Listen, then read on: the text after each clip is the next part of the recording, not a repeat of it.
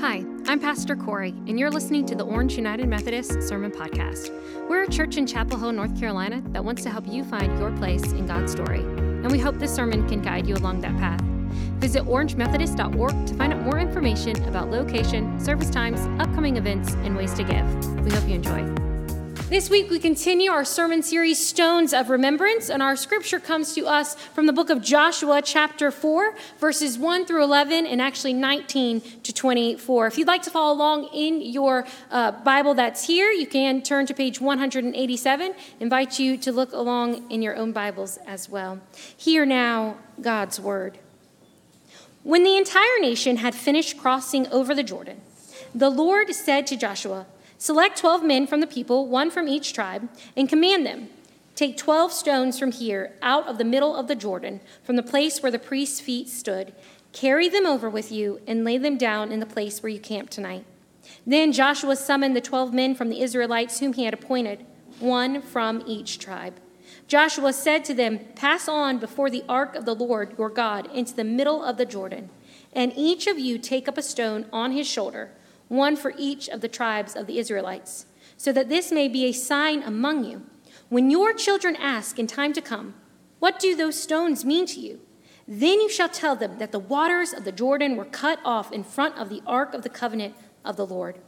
When it crossed over the Jordan, the waters of the Jordan were cut off. So these stones shall be to the Israelites a memorial forever. The Israelites did as Joshua commanded, and they took up 12 stones out of the middle of the Jordan, according to the number of tribes of the Israelites, as the Lord told Joshua. Carried them over with them to the place where they camped, and laid them down there. Joshua set up 12 stones in the middle of the Jordan, in the place where the feet of the priests bearing the Ark of the Covenant had stood, and they are there to this day. The priests who bore the ark remained standing in the middle of the Jordan until everything was finished that the Lord commanded Joshua to tell the people, according to all that Moses had commanded Joshua. The people crossed over in haste. As soon as all the people had finished crossing over, the ark of the Lord and the priests crossed over in front of the people. The people came up out of the Jordan on the tenth day of the first month, and they camped in Gilgal on the east border of Jericho. Those 12 stones which they had taken out of the Jordan, Joshua set up in Gilgal, saying to the Israelites, When your children ask their parents in the time to come, What do these stones mean? Then you shall let your children know. Israel crossed over the Jordan here on dry ground. For the Lord your God dried up the waters of the Jordan for you until you crossed over, as the Lord your God did to the Red Sea, which he dried up for us until we crossed over so that all the peoples of the earth may know that the hand of the Lord is mighty, and so that you may fear the Lord your God forever. This is the word of God for us, the people of God. Thanks be to God. Thanks be to God, indeed. Good morning, church. I'm Adam Seat, lead pastor here at Orange, and I'm thankful for this opportunity to be with you today. Last Sunday, I was away, as last weekend, we were celebrating a wedding in my family. My sister had twin boys 24 years ago, and over the past six weeks, both of them have gotten married. And so uh, she is relieved at this point. But we were away in Edenton, North Carolina, for the wedding last weekend, and what a beautiful time to be away. But it's always good to come back home. And so it's good to be back here with you this morning. Let us go to God in prayer.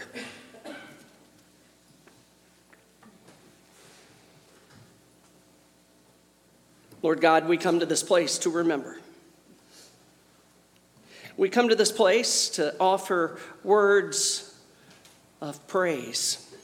We come to this place to lift up songs, prayers, to hear your holy word and to receive.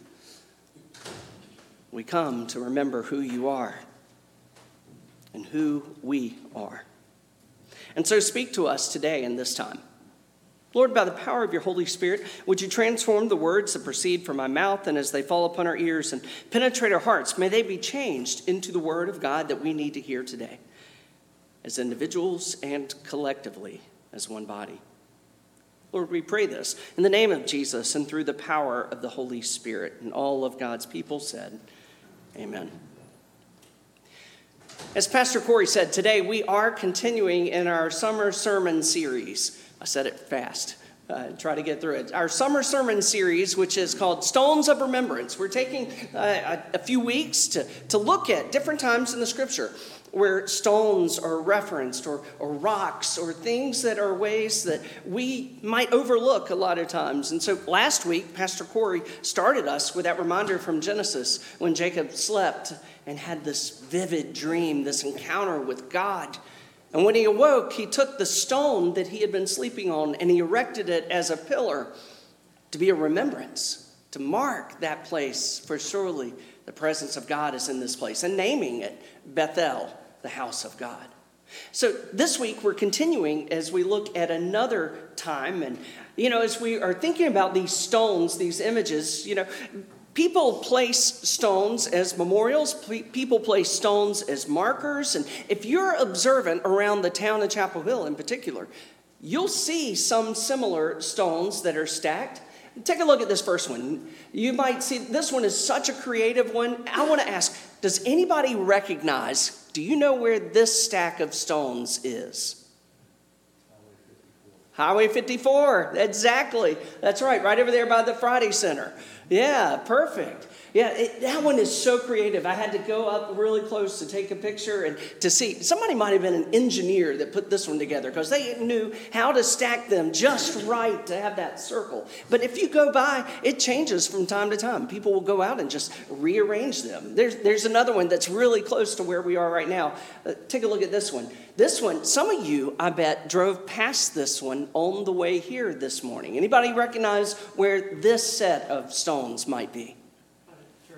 That's right. Right down here on the other side of the street, just past the stoplight on the left, right there on the steps leading up to where IFC is. And in fact, if you go up those steps, you'll see there's several stones that are stacked in that way. Sometimes people stack stones as just an artistic expression. Sometimes they stack stones as a way of guiding you along a trail to let you know where turns should be. Sometimes stones are stacked in such a way really as a memorial. I mean, Many of us may remember watching an old cowboy movie, and when they bury someone, might have a stack of stones upon that grave, marking where that person is. These, these ways that stones are used form a powerful memory. And today we're looking at a stack of stones that were there very intentionally, very purposefully. And so let's get into the context of it. Pastor Corey read that scripture just a few moments ago, but to understand that in full context, we really got to go back to the book of Exodus. And in the book of Exodus, we learn about how God calls upon Moses to go to Egypt so that the people of Israel who have been held in captivity for so many years to finally be set free. This seems like an impossible task for Moses. And so Moses tries to bargain his way out of it. He tries to figure out a way that God could send anyone else but him. But God, God doesn't see the impossible task, God sees the possibility when God goes with him.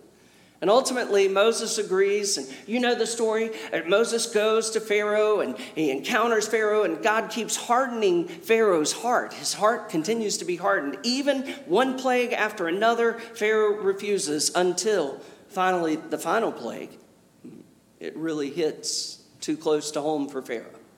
And so he changes his heart. Just get out. Just leave.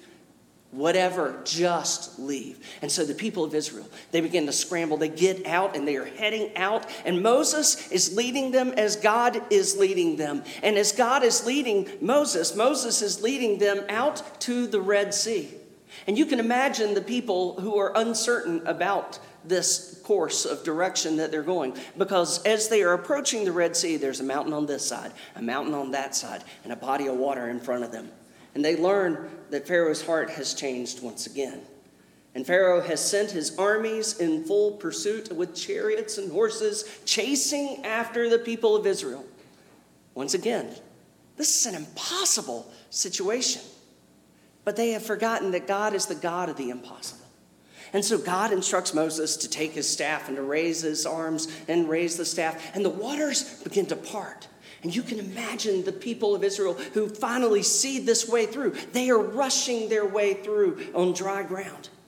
And as they get to the other side, Moses lowers his arms, and the waters cover the people of Egypt, the Egyptian army that has been pursuing them.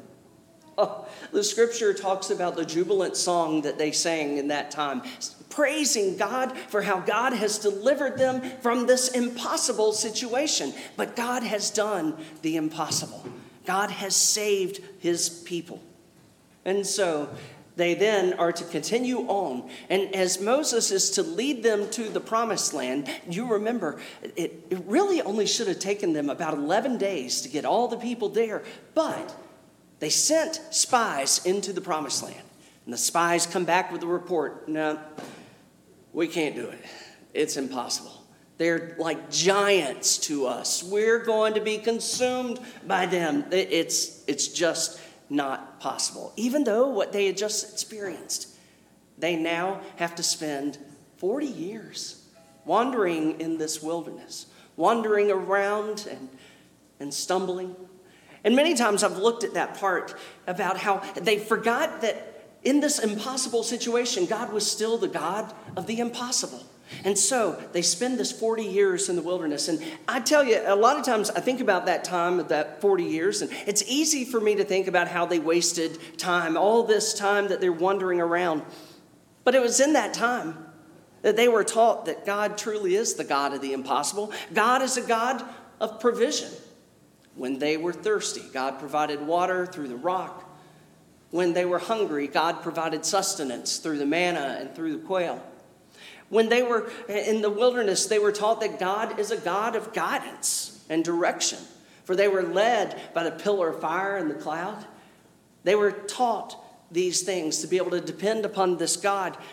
God even gives them this law that sets them apart from all the other nations. And they were given a constant reminder of God's constant presence with them. That constant reminder being the tabernacle, how God gives them the instructions about building up the tabernacle, this massive tent. And within that tabernacle, they would offer sacrifices. Within that tabernacle would continue be that presence of God, the Ark of the Covenant. I mean, the Ark of the Covenant itself would be that presence, that physical reminder that God is always faithful, God is always with them. And so, those 40 years, they weren't really wasted. God was continuing to build up his people. But now the time has come.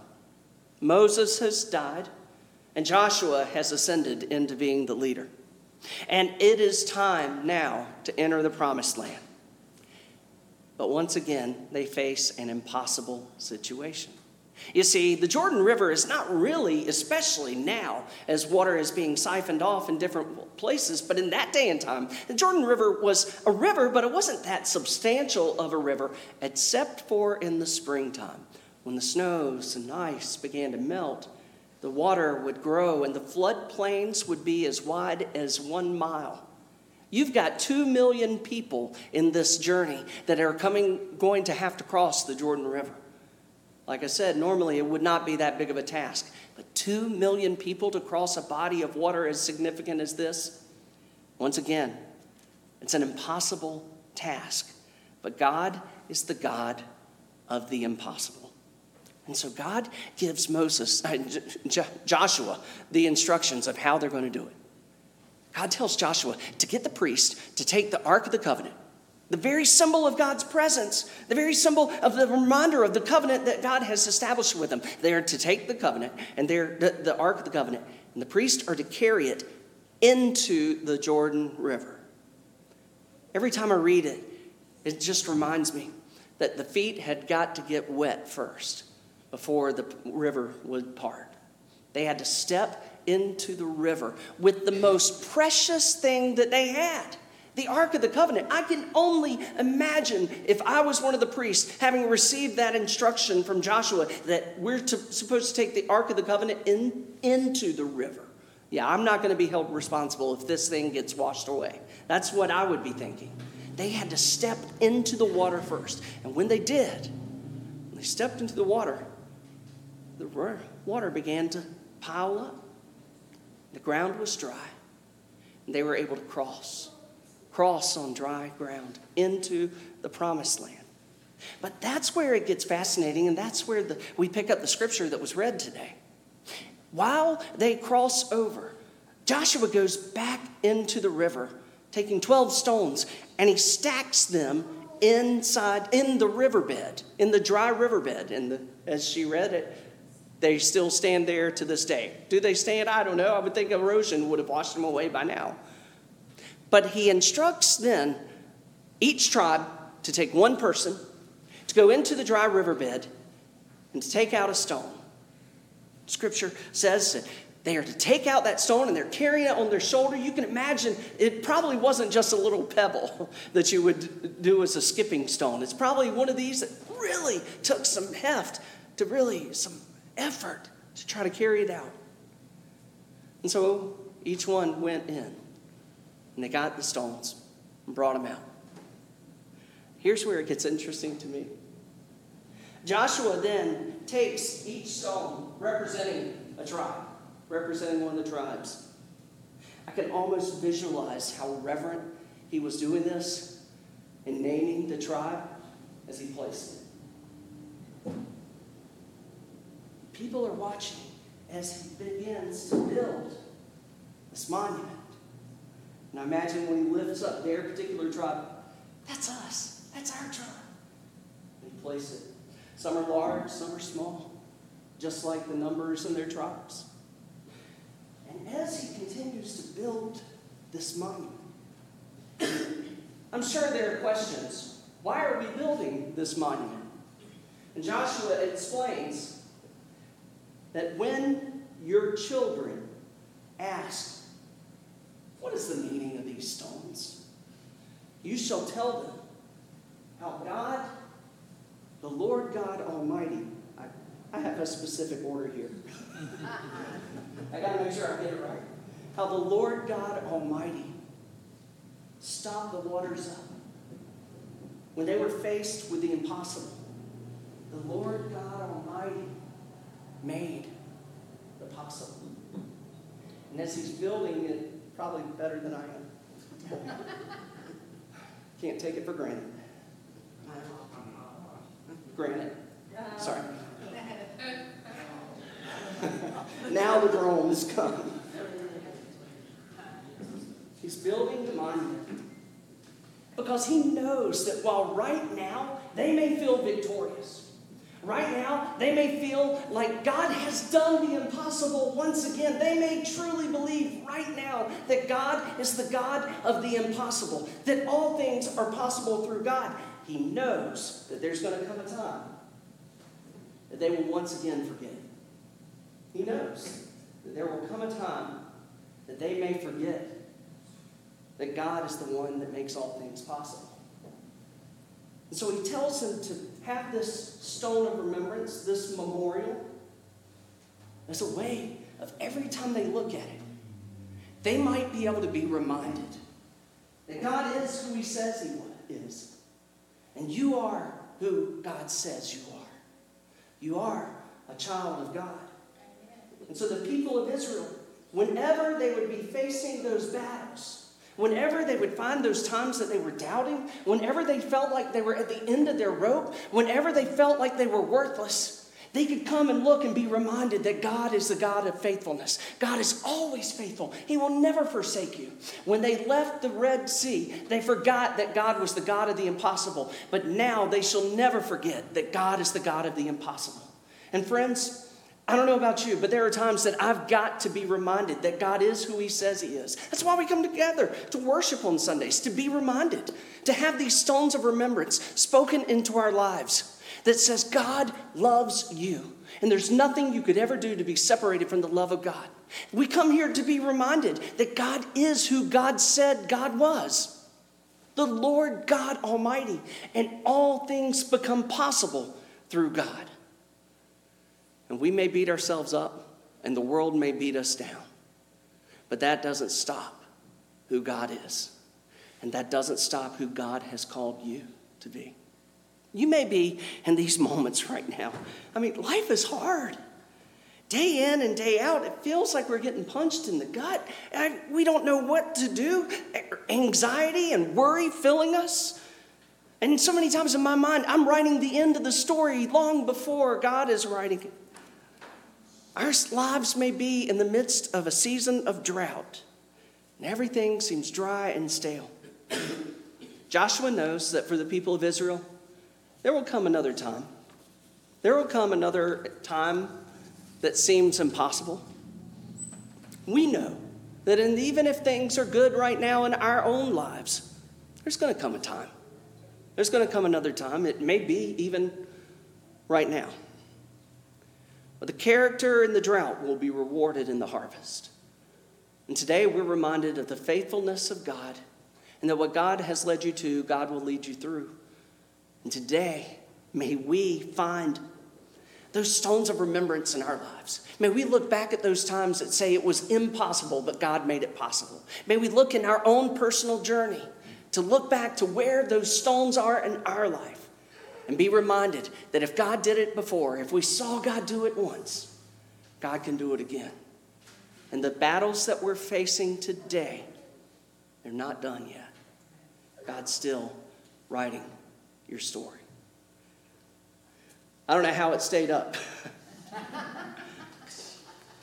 but I know that God is reminding us today to look for those stones of remembrance in your life. Let us pray.